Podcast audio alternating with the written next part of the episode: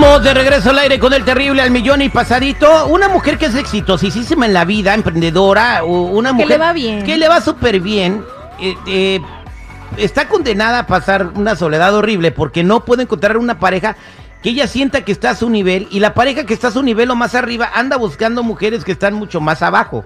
Uh-huh. Entonces eso es lo que están sufriendo las mujeres emprendedoras en este momento. Y la pregunta para, la, para el público que está escuchando en general: ¿eres una mujer exitosa y estás sola porque, eh, porque te está pasando esto? ¿O conoces a alguien que esté en esa situación tal vez? Pues voy a la línea telefónica al ocho seis seis, siete nueve cuatro, cinco cero nueve nueve. ocho seis seis, siete nueve cuatro, cinco cero nueve nueve. ¿Qué dice el público? Aquí tenemos a Carmina. Carmina, buenos días, ¿cómo estás? Hola, buenos días, bien, gracias. Adelante con tu comentario, Carmina. Es cierto, lo tengo comprobado. Eh... Yo vengo de una familia que siempre mi papá nos nos enseñó a, a, a crecer más, y mi última relación, mi última pareja, uh, no, no, no salía de lo mismo. Ya veintiún años aquí en este país y no tiene nada, no ha hecho nada, y como que tenía celito de mí. Yo en dos años, a raíz de la pandemia, empecé mi negocio de ventas en línea y empecé a crecer y a crecer, gracias a Dios, y no, la relación no funcionó. Entonces, una pregunta, es, una, ¿qué eras, enana, o por qué dices que empezaste a crecer? Ay, sí, Tripio, ya cállate, mejor. Malo. Ok, entonces ahorita te va muy bien, y bueno, para buscar el amor tienes entonces que buscar a un hombre que esté a tu nivel, y te cuesta trabajo, ¿verdad? Mucho trabajo. Este, hace poco, cuando entendí eso, dije, necesito a alguien que esté arriba de mí, eh, bueno, con mucho gusto. No, no, no, no en ese sentido, seguridad, o sea, que una no, persona no, que esté más sí. arriba en su nivel. eh, en todos los aspectos, económicamente, intelectualmente, espiritualmente, en todos los sentidos. Este... Porque aunque uno sea una mujer eh, empoderada y autosuficiente, eh, no dejamos de tener ese esa necesidad de sentir eh, el respaldo y la protección del macho alfa. Exacto, definitivamente.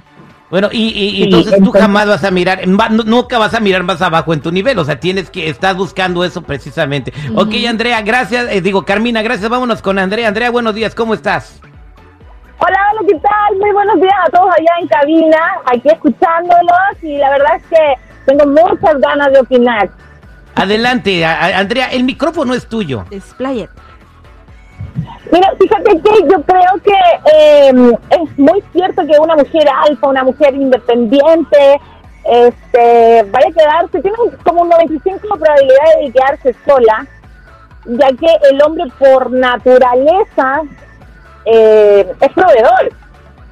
Entonces, cuando la mujer pues está capacitada educacionalmente, económicamente, pues el hombre nada más pues está ahí como de que, bueno, ¿qué le, qué le hacemos? ¿Qué le damos? Pues el cariñito es poco, la chava es independiente y puede agarrar pues todo en el momento, ¿no?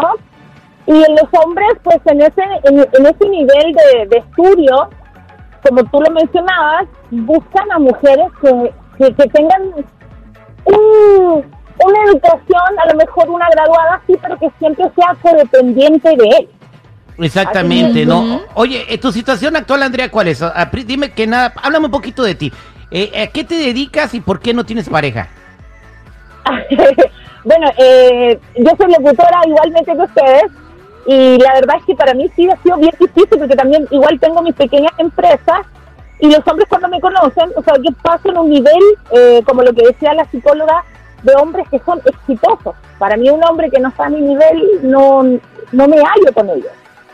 Ah, no, bueno. Como yo, ajá, yo ya escalé el sacrificio de estudio, de, de, de agarrar lo que necesito.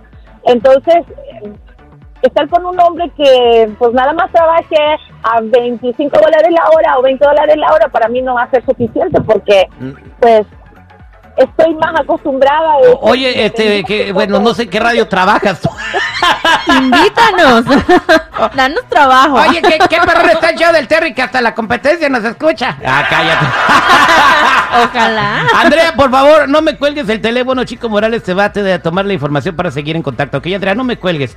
Eh, vámonos con Mariana. Mariana, buenos días, ¿cómo estás? Uh, buenos días, Terry. Adelante, Mariana, ¿cuál es tu comentario? Uh, uh, sí, eh, está interesante el tema, pero yo creo, en mi opinión, es como más, este, a uh, mi punto de vista, es como más nivel cultural y educativo, de cómo uno se cría a veces, y uno se cría con la mentalidad, la, la familia es la base de la sociedad, y vas a tener una pareja y vas a buscar complementarte con esa pareja.